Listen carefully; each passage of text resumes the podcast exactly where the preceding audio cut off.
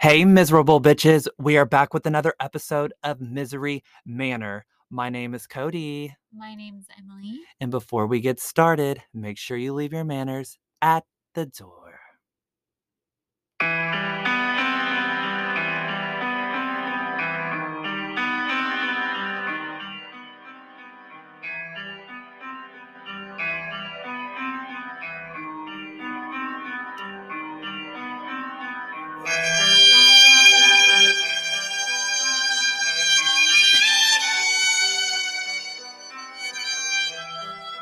Over there? I choked on my water. I couldn't swallow and I had to get a little bit and then I choked on it. Between Autumn farting on the last episode and you choking, honey, we I are full of noises, honey. We're back. We are back, but back, but back, back. Emily has been such a busy bee at work, so we are so glad to have her in the house. Are we? Cue the claps. Clap, clap, clap. I wish we had that soundboard I where you know. could- That's what I was picturing. But we can never figure out how to do that because neither of us are technical at all. Well, that was when we had the soundboard. Yeah, that's what I said. But remember, we couldn't get it to work. But couldn't we just like set it on the side and play it? We tried and it would not play on the episode. Like we could hear, but it wouldn't translate over on this. Oh. Remember, it had like the. Yeah, but like what if we just like turned it on right now and did it? Like it wasn't hooked up. It wasn't? No, what if we did it Oh. and it wasn't hooked up? I have no clue. Okay. Anyways, um, hi everybody. Um, do you have anything cool to say? Not really. My life's just the same, you know. the same old, same old. Guys, we're gonna get into this episode kind of early. I don't really have much to talk about, but for all of you new Patreons, we'll be sending your stuff out um maybe this weekend or early next week. I have some cool um what do you call those? Patches? Patches that you iron iron on? iron on patches that are true crime horror themed. So if you want to be a Patreon, the link is in our bio. We would love to have you and you'll get exclusive episodes. And we just uploaded a haunted dolls episode. So get over there and check out the dolls, honey. Now, oh, and rate, review, subscribe. Hey, when you see our post on Instagram, go ahead and share it with everybody you know. Put us in your stories, send us to your friend, your auntie, your grandma, your best friend, the person you hate the most. Um, just send it to everybody, please, because you know the world needs a little bit more Misery Manor and Cody and Emily in their lives. Do they? I think so, Okay. but I'm also I think everybody needs a little bit of me. That's true. That is very true. Does everyone know about your Well, I hope. Oh yeah, guys, I got engaged in Mexico two weeks ago. Right? Was that two weeks ago? three? No, two. Was It it? was, the... I thought Michelle's birthday was the end of February. No, the end of March, March 26th. Oh, I know. I meant I meant March. I was like, um, February. That was more than a couple weeks ago. Got engaged. Josh dropped out on his knees. It was funny because they were like, "Go take a picture on the beach," and I was like, "I don't want to. It's so windy and so sandy." So we took a picture, and I was like, "Look, this will be our our cute picture." And he's like, "But I really want one on the beach." And I'm like, "Eh, "Okay." So I get out there, and they're like, "Take a picture." So everybody has their phone, and they're taking a picture, right? And he gets down, and I'm like, "What are you doing? Get up! Like we're taking a picture." And then he pulled out the ring, and I was like, "This is a joke." That's the first thing I said. I said, "This is a joke." He goes, "No, it's not." And then I looked around, and everybody was videoing it, and I said, crying. I said, "Oh shit, this is not a joke at all." And then the first thing out of my mouth was, "Does my mom know?" Uh, no. He was like, "Yes, I already talked to your mother." So they had been him and Kyla had been planning it, Yeah. and then obviously he got permission from Michelle because it's her birthday. Oh, and that's another thing I said. I go, "Not on Michelle's birthday," Yeah. and she was like, "No, we already talked about this." So they had already uh, planned Yeah, it Yeah, which out. makes it super special. Yeah, because I was like, oh my God, not on. You're sp- still in the spotlight from Michelle. But no, she was the first one I saw video in it. So it, all, it worked out perfect. So Uh-huh. yeah, going to the chapel and. You're not getting married in a chapel. How do you know? I am a Christian woman, honey. Okay. Get your tux ready. I know. I'm kidding. Not the tux. I told you put me put me on the end, cut me out. No, uh, no, baby. You're gonna be front and center with a speech. We're gonna do a. We're actually gonna do a misery manor episode at the wedding. Hell no, you're not.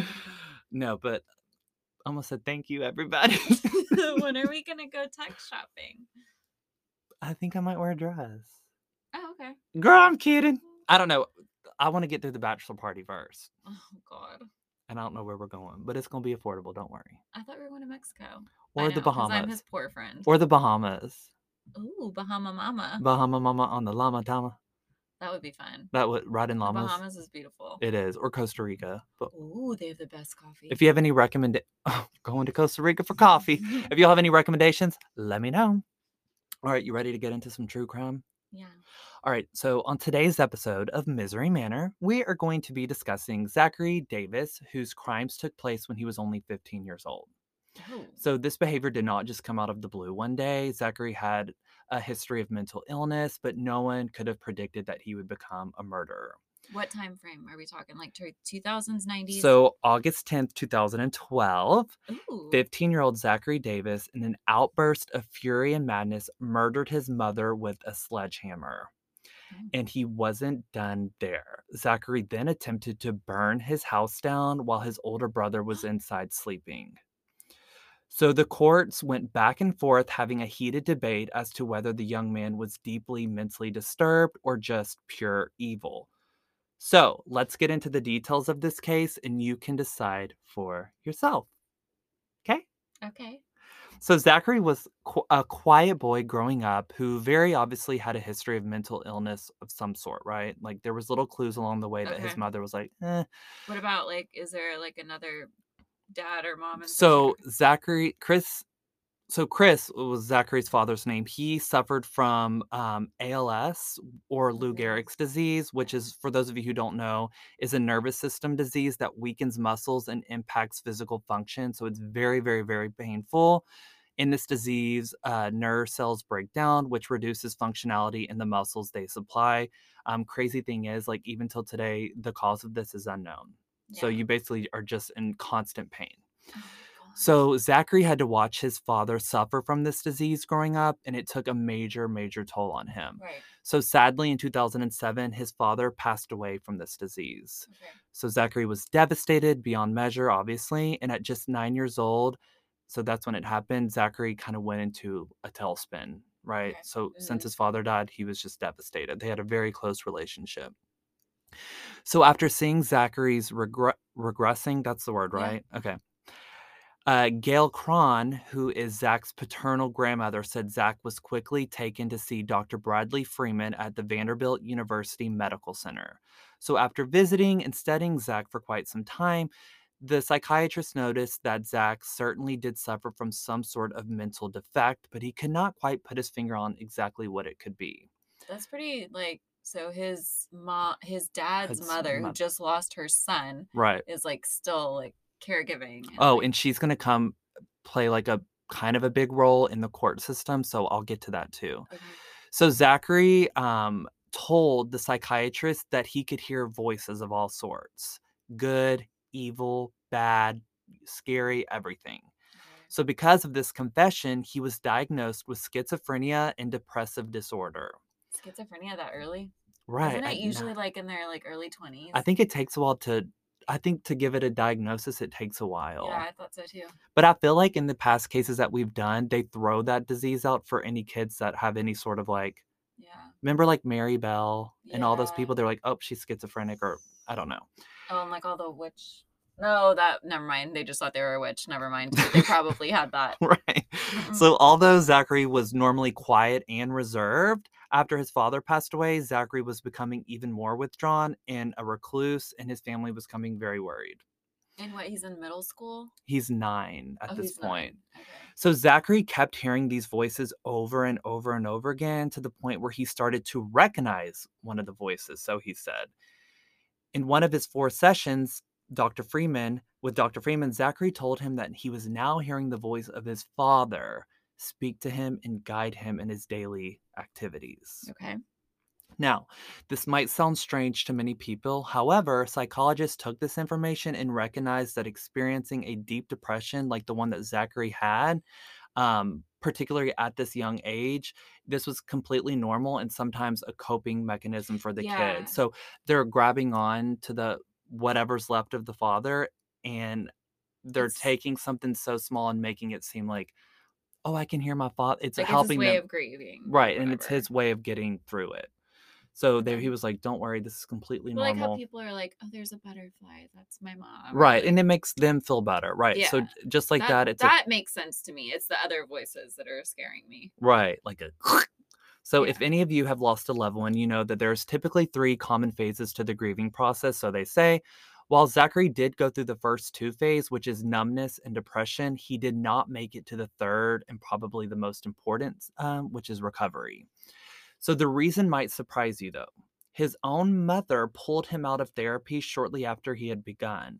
So, I believe he had like four to five sessions in all and this was very unfortunate because he was healing and on the right track. The doctor's like, he's making great progress. And then all of a sudden, she pulled him out. So I want to point out that this decision to take Zachary out of therapy was not a family decision, like a group there, uh, group decision. It was just his mother. In fact, his grandmother said at his trial that if Zachary had received the proper medical attention he required and so desperately needed, that quote, this would have never happened. Do you think she just didn't want to see someone so like her son suffer? Like she thought he was like suffering or like I think I'm about to- I'm about to get into what happened. So Zach with Zachary out of therapy, his mother packed all of their belongings and they moved to a completely different. They moved to Sumner County, Tennessee. So I think she just wanted to get up out of there. She was probably struggling on her own. Yeah. And just was like, I think we'll be better if we just pack up, leave, start fresh, start new, start her recovery. and ultimately just get out, Yeah, yeah, right? that makes sense. or so they thought this would be the best plan. So let's get into some of the background of Zachary's family and childhood, just so you can have a better understanding of like where mm-hmm. this is coming from. So Zachary's mom, Melanie, worked hard as a paralegal and she trained hard as a triathlete when she wasn't at work. So she was a hard worker during the day and she trained in the evenings and nights. Like me. Exactly. I was like, oh my God, this is Emily's story. Hopefully, you don't end in a sledgehammer to the head, though. Hmm. so she did her best to stay busy and active to help get past her husband Chris's death because she was struggling too, right? And to keep her boys happy any way she could and knew how. So, unbeknownst to her, her youngest son Zachary was beyond her grasp. Um, the 15 year old was an outcast among his peers and had a really, really, really hard time making friends. And when he did, he would lose those friends quickly. So hard time making friends and he had to move to a whole different state. That's- Right. That's, a lot. So he often spoke in a very eerie whisper and would like wear the same black hoodie every single damn day to school. Unfortunately, he was the brunt of a lot of bullying in grade school. So I'm going to show a clip later, but he talks he talks like this. And this is what I'm doing. It's very creepy. So I'm Oh not my sure God, I would could be, be, like, can you get a breath mint? I'm like, can you not mm. I hate a yeah. I hate a big breath. yeah, like don't bitch that. don't. And I don't want to feel it. So one of his quote friends told reporters, quote, he was very, very far from normal. He would whisper every word he would speak as if trying to cover his real voice. What do he do in speech class? I noticed he would play on his phone a lot and never smiled. The face you see in the mugshot is the same one I saw every single day. So look up a photo of him, Zachary Davis, type in Zachary Davis murder. And like, again, in this interview with Dr. Phil, he keeps the same face. It's just very creepy. And how old is he when he's doing He's this? 15. And so when- the interview with he's Dr. about Phil? 16 when he's doing the interview. Oh, Yeah. he's got a low brow. Right. And very scary. So I'm going to post pictures of this guy, obviously, on our um, Instagram, which is at Misery Manor Podcast for those of you who want to look him up. And like it. and like it, baby. So, talking about his phone, right? So, he had an app on his phone that would tell him about serial killers and would inform him about their crimes, how they did it, and it would not spare any details. And he was constantly on his phone reading about these things. Now, that's not too creepy because, I mean, we share true crime articles, but he was obsessed with it. He also had another app on his phone that listed various torture devices and how they're used, and he loved it. Again, that wasn't they wouldn't spare any detail. So remember how in middle school and high school people would like sign your books and folders like I was here chilling with Emily, loving so and so. Do you remember that? I mean, people did it, but Yeah. I- not. Like you know, but all those so Yeah. he would cover his notebooks with disturbing notes. So he had one notebook that said, quote, you can't spell slaughter without laughter. Okay. And so people would look at his notebook and be like, so he enjoyed reading dark and scary books, and his favorite was the Stephen King novel Misery. oh, there is a sledgehammer in that. I know, but I was like Misery Manor. Oh yeah, that's a good movie. Right. So to top off this whole facade, uh, Zachary spent a lot of his time playing violent video games again that were focused around killing people. Okay. So it was not evident that he was outwardly violent until that one fateful night on August 10th, 2012. So a lot of people saw these behaviors and was like, "Oh, you know, he just likes his video games." But little did they know something was like brewing on the inside. Mm-hmm. So Zachary, his mother, and his 16-year-old brother Josh Oh went to- wow, they're close. In close age. in age, went to a movie together as one big ol' happy family. What did they go see? I tried to find it, I couldn't. But wouldn't it be cool if it was like Moana? I know. so when they returned home, Zachary packed several items into a backpack and satchel, including things like clothing, notebooks, a toothbrush, gloves, a ski mask, and a claw hammer. Can I tell you, whenever I hear the word satchel, you know what I picture? What? I picture like the stick with the little like fabric on the end where like a Oh. would carry. Oh my god! Like you see in there's some in like Peter Pan or Winnie the Pooh. Yes. Anytime they go on a hike, they have that. I'm like, nobody has that. So he has all these things in a bag. On the outside, it could seem as though Zachary was like gonna run away, right? Why would he need a ski mask? Exactly. But on the inside, something far more sinister was about to go down.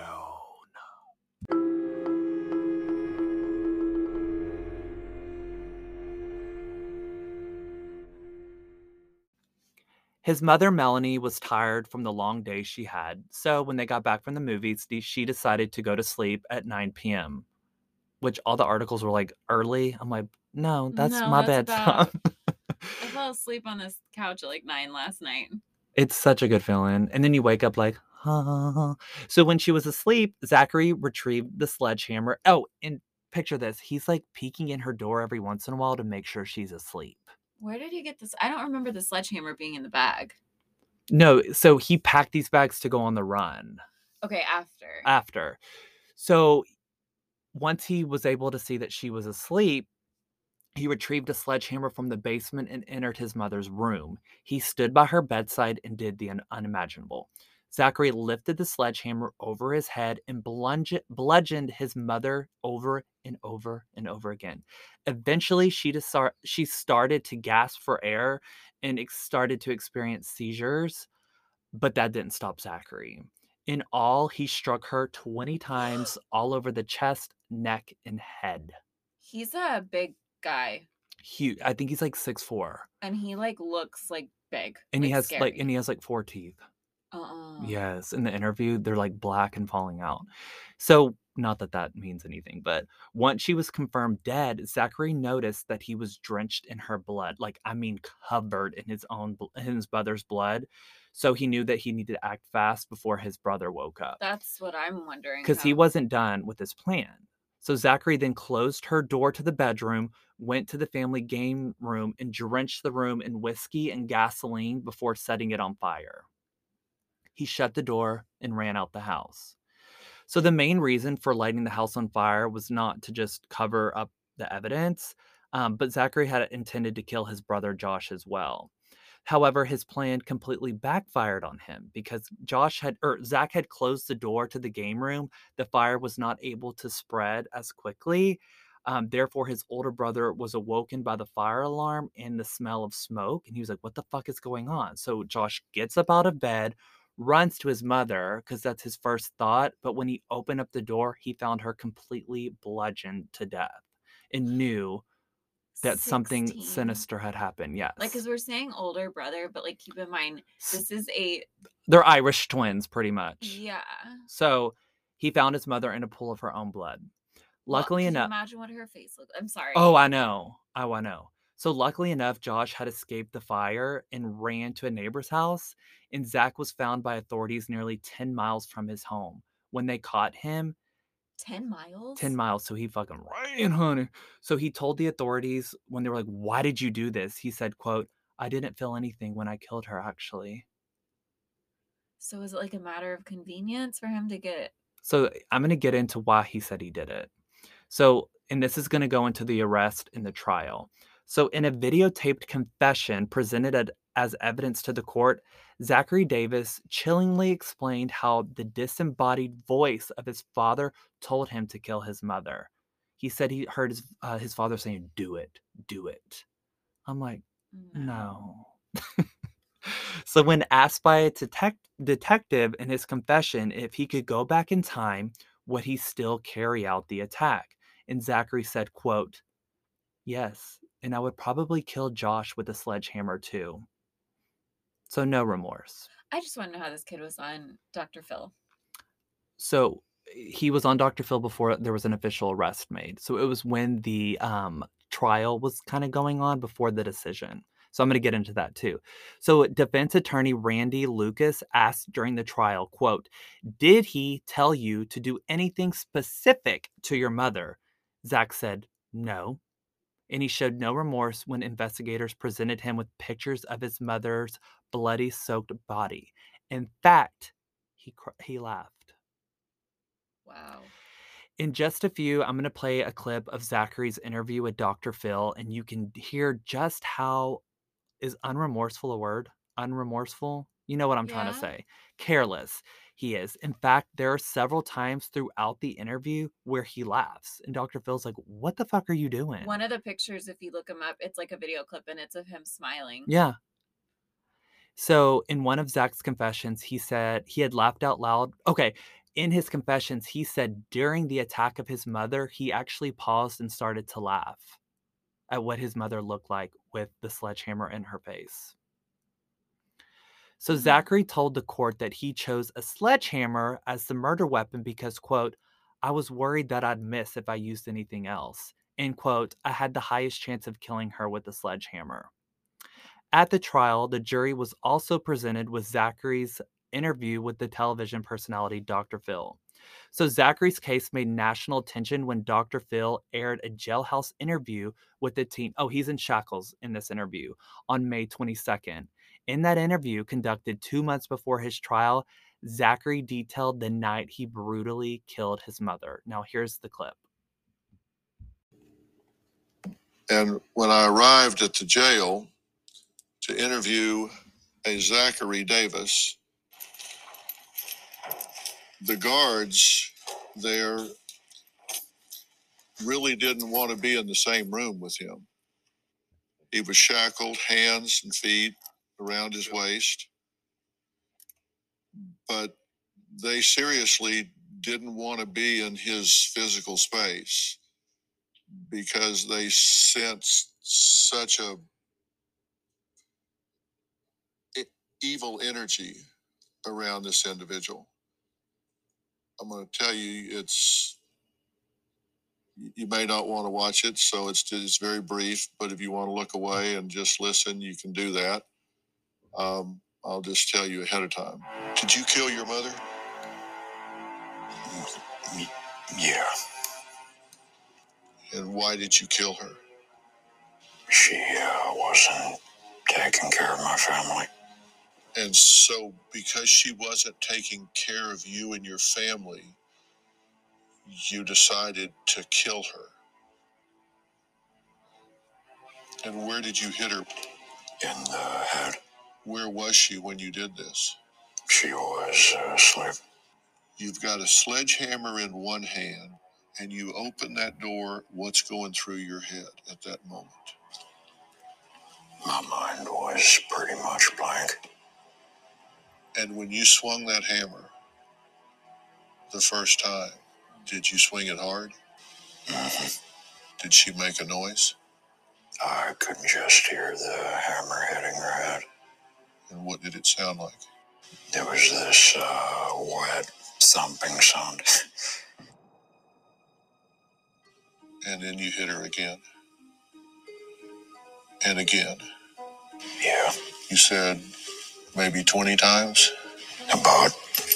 Why so many? I wanted to make sure she was dead. Did you laugh when you were hitting her? Yeah, Why did you laugh? I just uh, thought she deserved it. And you heard him laugh. Mm-hmm. Yeah. So, wow, That- you It's disturbing.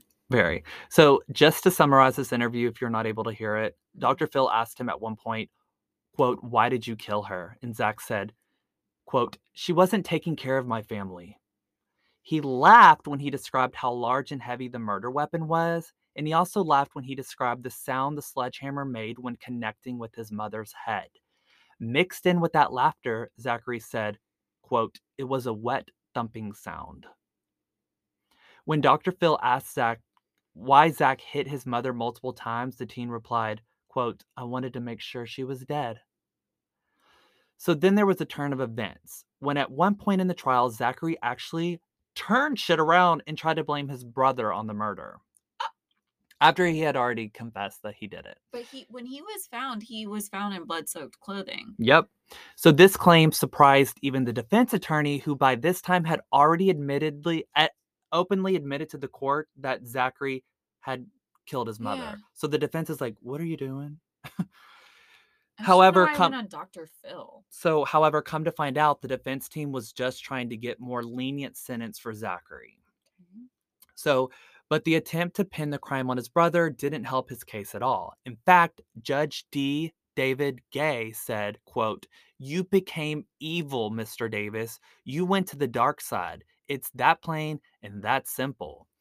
The judge followed that statement by saying, quote, "The thing that bothers me is that you have shown no regrets, no remorse in mur- murdering your own mother at only age 15." As evil and sinister as Zachary's crime might have been, there were many, many more in the courtroom that had compassion for Zachary Davis. So let's get into that. So the justice system and the 12 member jury grappled with the notion that there was no doubt that Zachary had clearly premeditated his mother's murder. However, it was also very apparent that he was deeply and mentally unwell. In a turn of events, Zachary alleged that his brother Josh raped him when he was younger. Stop. So Zach said that he told his mother, who, quote, didn't do anything about it. So that's why he killed her. Okay, but that's clearly made up because but first before you said it was because she wasn't taking care of your Right. family. So he's just trying to like do what he can to just whatever.